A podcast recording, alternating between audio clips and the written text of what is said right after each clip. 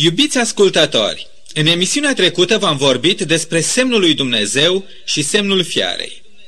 Profeția din Apocalipsa, capitolul 13, ne vorbește, după cum știți, despre două fiare. Aceste două fiare sunt, fără îndoială, niște supraputeri politico-religioase, ale căror unic scop este dominarea lumii întregi. Despre prima fiară, profeția ne spune că în trecerea vremii, după 42 de luni profetice sau 1260 de ani calendaristici de supremație, aceasta avea să primească o rană de moarte, în urma căreia urma să se refacă. Această fiară trece aparent în umbră și doar pentru o vreme, pentru a da loc celei de-a doua fiare să apară și să săvârșească lucrarea. Dacă alăturăm la capitolul 13 din Apocalipsa, cele scrise în cartea profetului Daniel, la capitolul 7, vom descoperi mai mult de 8 elemente caracteristice care ne ajută să identificăm fiara dintâi. Toate aceste caracteristici, despre care am vorbit în emisiunile precedente, își focalizează privirea spre Biserica Romano-Catolică, în timp ce elementele caracteristice celei de-a doua fiare arată cu precizie spre Statele Unite. Despre aceasta, cea de-a doua fiară, profeția din Apocalipsa spune că ea va lucra cu toată puterea fiarei dintâi. Despre ea se mai spune că va amăgi pe locuitorii pământului prin semne mari și minuni și va zice locuitorilor pământului să facă o icoană fiarei dintâi. Expresia a face o icoană înseamnă a copia, a repeta, a întruchipa din nou, nu atât înfățișarea, cât purtarea fiarei dintâi. Puterea acestei fiare va fi atât de mare și cumplită, încât în cele din urmă ea va impune, prin amenințarea cu foametea sau cu moartea, tuturor locuitorilor pământului, primirea semnului fiarei. Am văzut în emisiunea trecută care este semnul fiarei. El este un semn în directă contradicție cu semnul lui Dumnezeu. Semnul lui Dumnezeu este adevărata zi de închinare pe care el a dat-o omului chiar de la creațiune. Este sabatul. Este ziua 7-a săptămânii, sâmbăta. Aceasta este ziua pe care Dumnezeu a ales-o ca amintitoare a puterii sale creatoare și a puterii sale sfințitoare. Păziți sabatele mele, zice Dumnezeu, că cele sunt un semn între mine și voi, ca să știți că eu sunt Domnul care vă sfințesc. Ezechiel, capitolul 20, cu versetul 12. Semnul fiarei trebuie să fie tot o zi, pe care fiara o recomandă ca fiind semnul puterii ei, dar în realitate fiind semnul răzvrătirii și hulei ei față de Dumnezeu. Prin citatele prezentate în emisiunea trecută, am observat cu câtă îngânfare și încumetare afirmă Biserica Romano-Catolică schimbarea pe care ea a făcut-o în legea lui Dumnezeu, promovând în locul semnului divin al sâmbetei, semnul ei, duminica. Fiara a doua, ne spune profeția, va lucra prin puterea fiarei dintâi, care nu este alta decât puterea satanei, și va forța pe oricine să primească semnul fiarei, semnul răzvrătirii contra lui Dumnezeu. Și a făcut ca toți, mici și mari, bogați și săraci, slobozi și robi, să primească un semn pe mâna dreaptă sau pe frunte și nimeni să nu poată cumpăra sau vinde fără să aibă semnul acesta, adică numele fiarei sau numărul numelui ei. Potrivit cu această profeție, Statele Unite ale Americii vor impune în final tuturor semnul fiarei. Ce înseamnă acest lucru? Păzirea duminicii în locul adevăratului sabat biblic este semnul ascultării și supunerii față de Biserica Romano-Catolică. Aceasta înseamnă că Statele Unite ale Americii vor pretinde în viitor de la omenire ascultare forțată față de Biserica Romano-Catolică, supunere sub amenințarea cu boicotul și moartea. Deja America face pași în direcția în care profeția biblică a vorbit cu aproape 2000 de ani mai înainte. De zeci de ani, diferite grupuri religioase ultraconservatoare sprijinesc ideea promulgării unei legi duminicale naționale și chiar luptă în vederea obținerii ei din partea guvernului. În anul 1980, în preajma alegerilor prezidențiale, reprezentanții ai mișcării religioase Majoritatea Morală Au contactat pe președintele Statelor Unite la acea dată, Jimmy Carter, pentru a afla în ce măsură se identifică președintele cu idealul lor de a dobândi o legislație religioasă. Nu, a răspuns președintele Carter, așa ceva este împotriva Constituției. Cu aceeași întrebare a fost confruntat și candidatul Anderson, care a răspuns ca și Carter, negativ. Dar în Dallas, Ronald Reagan a promis acestei mari coaliții evanghelice, care aducea 20% din totalul tuturor voturilor, că dacă ea îl va sprijini cu voturile membrilor ei, el le va îndeplini toate dorințele. Curând în presă a apărut știrea că majoritatea morală sprijină candidatura lui Ronald Reagan. Așa se face că în scurt timp, pe agenda de lucru a noului președinte, au apărut niște subiecte cu totul noi, neobișnuite, cu caracter religios. Evident, ele fuseseră puse în discuție pe plan național de majoritatea morală, care sprijinise cu câtva timp mai înainte, cu sutele ei de mii de voturi, candidatura lui Reagan. Acum, acele probleme, ca introducerea rugăciunii în școlile publice, interzicerea avortului și sancțiuni contra tuturor surselor de pornografie în artă și în presă, trebuiau să fie tratate și satisfăcute de guvern. Aceasta fusese convenția dinainte de alegeri. Acum, sosise vremea ca Reagan să-și plătească datoriile. Este cert că opinia publică a fost mai tare și aceste probleme au rămas nesatisfăcute. De curând am citit că noul președinte George Bush a scris pe agenda sa de lucru, pentru început, problema interzicerii avortului. Să fi preluat oare Bush de la Reagan odată cu voturile majorității morale și datoriile vechi, încă neplătite față de această organizație religioasă? N-ar fi de mirare să fie așa. Dacă fostul președinte Reagan nu a reușit să satisfacă dorințele majorității morale, el totuși rămâne în istorie ca fiind președintele care, pentru prima dată în istoria Statelor Unite, a așezat un pod solid peste prăpastia de veacuri dintre Washington și Vatican, dintre America protestantă și Roma papală.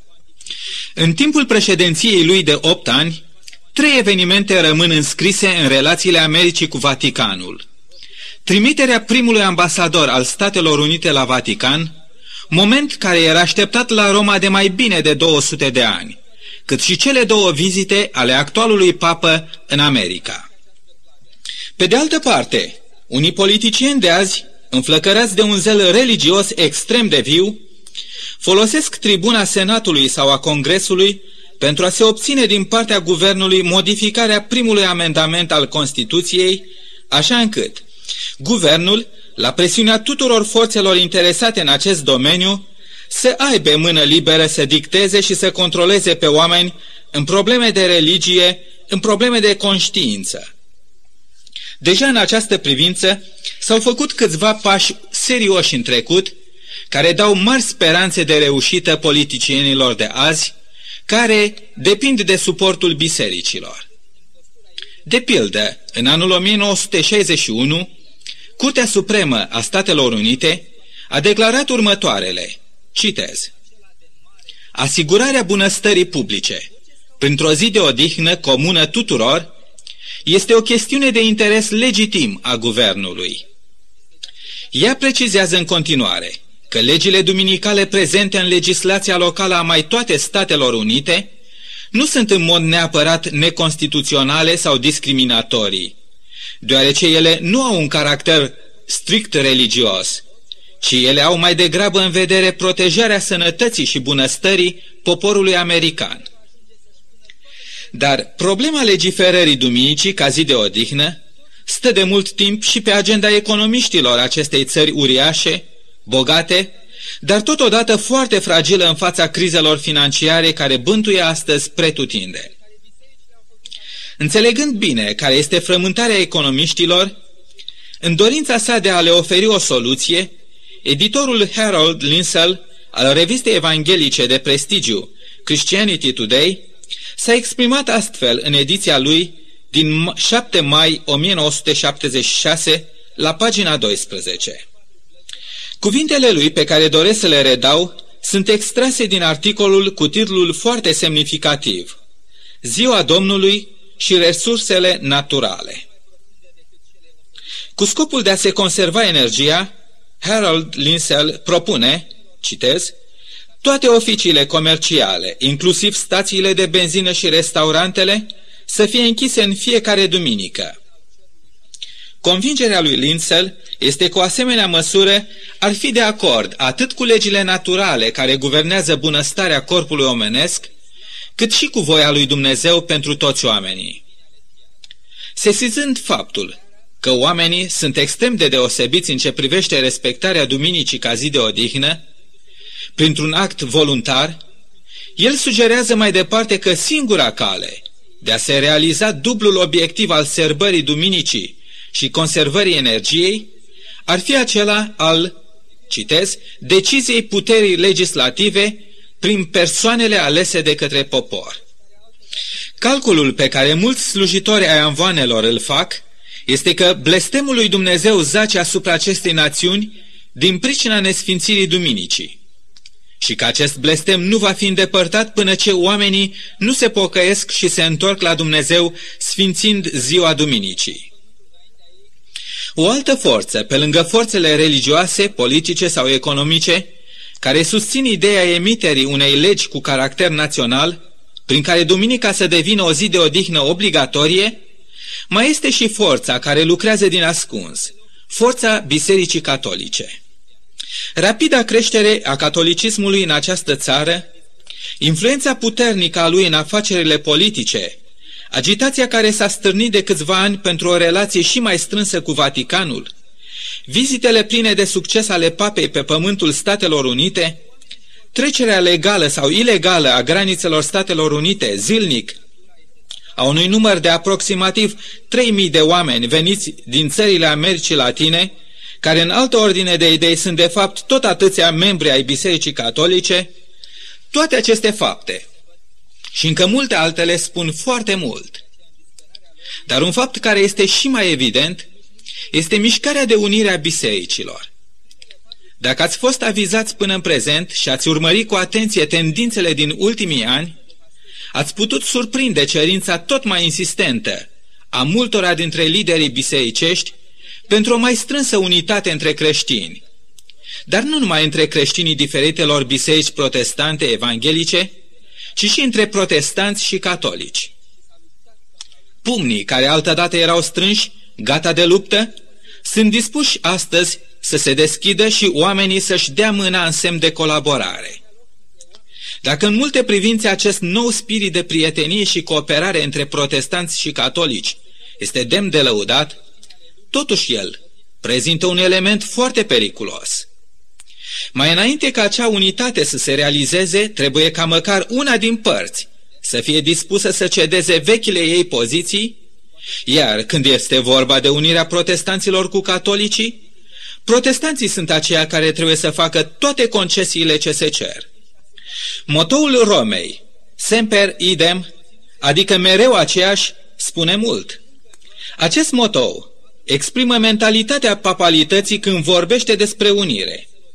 Singurul fel în care ea înțelege unirea și colaborarea este acela de a aduce pe toți într-o din ce în ce mai apropiată înțelegere cu papalitatea.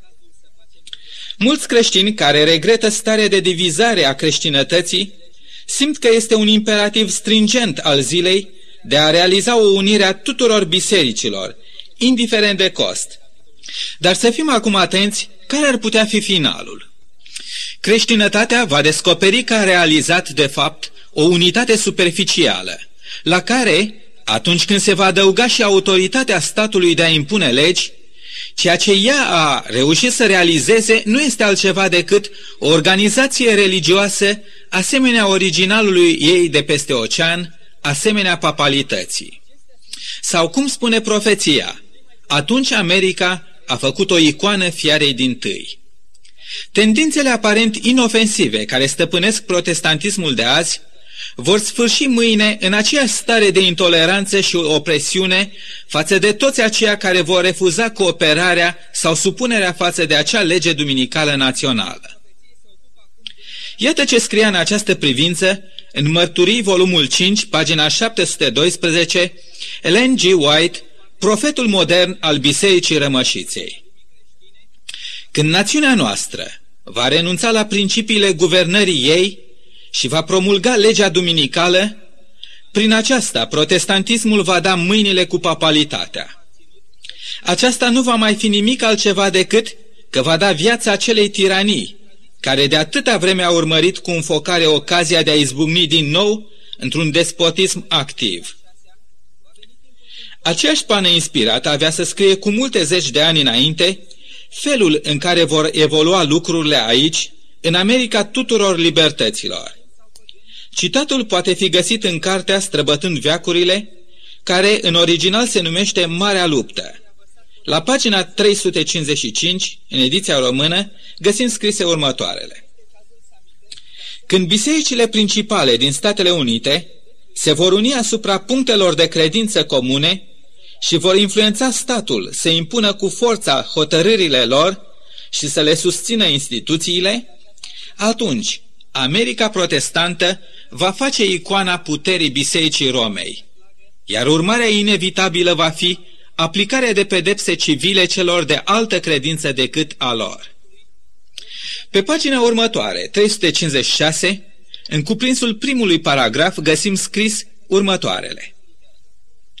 Icoana fiarei reprezintă acea formă de protestantism decăzut care se va arăta când bisericile protestante vor căuta ajutorul puterii civile pentru impunerea cu forța a dogmelor lor. Pe aceeași pagină citim în continuare. Numai schimbând legea lui Dumnezeu putea papalitatea să se înalțe mai presus de Dumnezeu. Iar cine cu bună știință va ține legea astfel schimbată, aduce închinare și cinste puterii care a făcut schimbarea. Un astfel de act de ascultare de legile papale constituie un semn de supunere față de papa în locul supunerii față de Dumnezeu. Iubiți ascultători, în curând icoana fiarei va prinde viață și va începe să intimideze, să persecute și să, în cele din urmă să dea la moarte pe cei ce păzesc poruncile lui Dumnezeu și țin credința în Isus. Curând numărul fiarei, 666, care este tot una cu numele ei, urmează să fie așezat cu forța pe mâna și pe fruntea tuturor. Mulți întreabă, dar ce înseamnă acest număr, 666? Și ce legătură are el cu numele fiarei? Din celelalte semne de identificare ale fiarei, prezentate în emisiunile precedente, am înțeles că fiara nu este alta decât Biserica Romano-Catolică, reprezentată prin capul ei, Papa de la Roma. Aici aș dori să fac o scurtă precizare.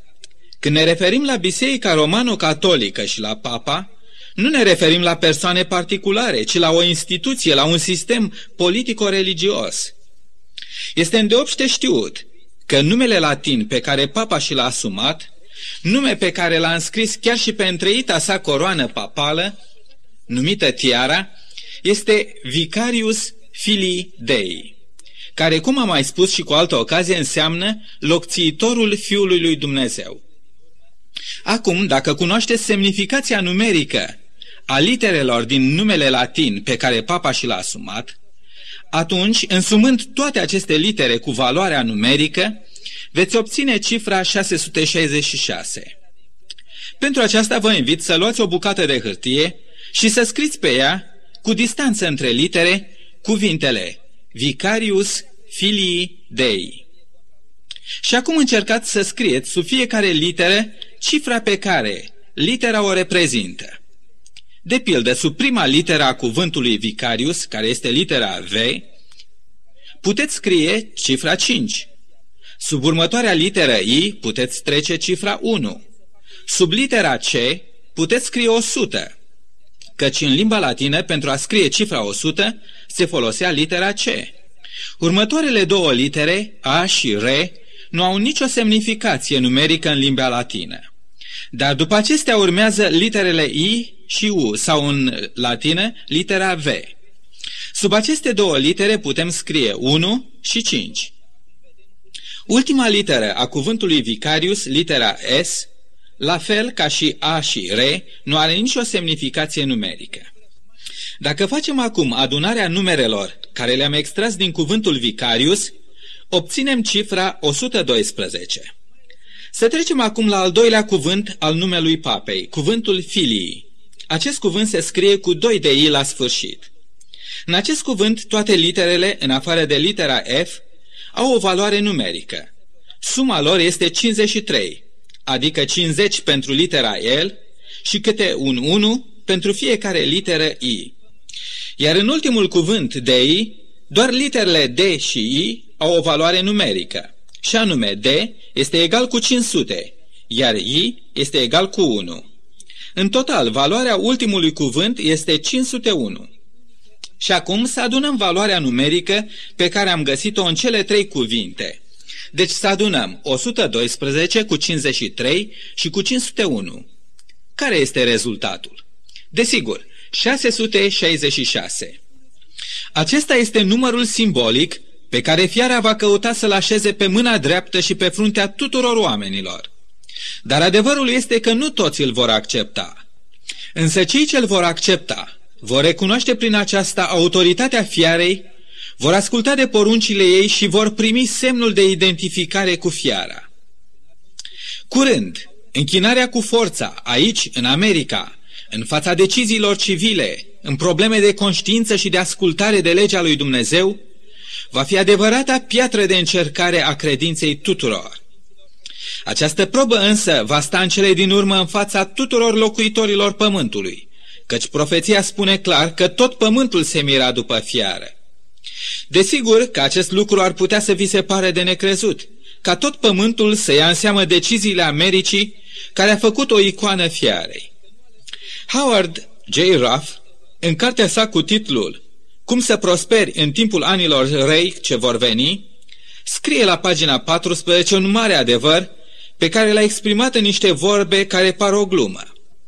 El a spus: America cu adevărat se află pe marginea prăpastiei. Și tot așa se poate spune și despre restul lumii, deoarece când noi strănutăm, restul lumii se îmbolnăvește de gripă. Aceste vorbe cred că vor fi mâine mai bine înțelese de noi. Curând, dacă nu în anul acesta, poate că în următorii 3 sau 4 ani, locuitorii pământului se vor pomeni grupați fiecare sub steagul pe care și l-au ales. Fie steagul ascultării de poruncile lui Dumnezeu, fie steagul respingerii poruncilor divine și al ascultării de poruncile oamenilor. În cer va intra în ultimele ei faze. În timp ce mișcarea ecumenică de unirea bisericilor într-un singur bloc religios se va remarca din ce în ce mai mult prin ascultarea față de sabatul biblic și impunerea păzirii duminicii, sabatul cel fals, Dumnezeu va așeza în văzul lumii pe poporul său credincios, păzitorul adevăratului său sabat. Întrebarea este: unde mă voi afla în acele zile? Unde mă aflu azi? În capitolul următor, capitolul 14, vedem cum privirea apostolului Ioan este atrasă spre o altă scenă.